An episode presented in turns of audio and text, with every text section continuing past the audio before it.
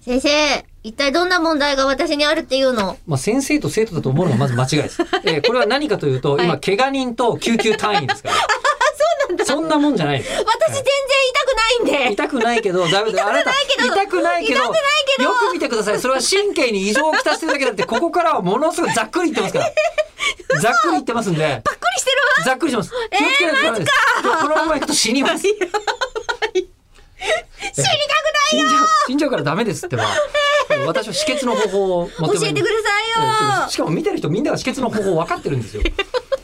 よ なんでこちらはですね。なんでなのラジオみんな鶏他胸に肉さんすかるじらゃん。はい。いただきました。はいえー吉田さん、えりこさん、こんにちは。こんにちは。私は非常に反省いたしました。何ですかというのも8月24日、25日分で、はい。なぜえりこさんが写真を撮らないかお話をされていましたね。はい、しました。口を開くの中でね。確かにあアのップした写真に反応が返ってこないと悲しい。そう私もこの世界にえりこさんの写真が出回っていないことを悲しんだ人間としては、自分の首を絞めていたことに気づき反省いたしましたよ。かった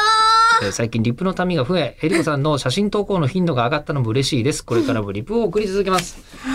それからですね、こちら今は日反応してくれてありがとうね。ラジオネームピケさん。えー吉田さん、エリコさん、こんにちは。はい。はい、えにちはー私の推し声優のツイートにはリプライがつかない高くと、ラノベのタイトル感があります が、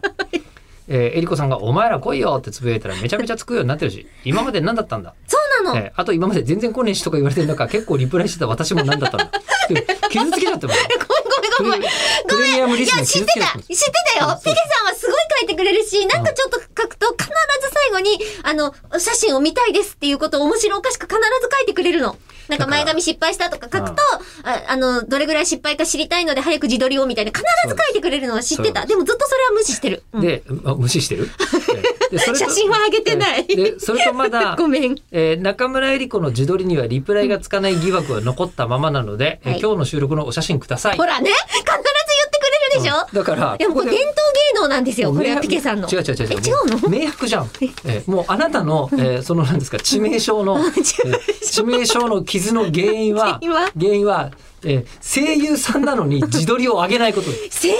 て自撮り上げんのよくわかんないけど確かにみんな写真撮ってるすごい偉いなとは思ってるけど、うん撮っててそれは市場があるからですよ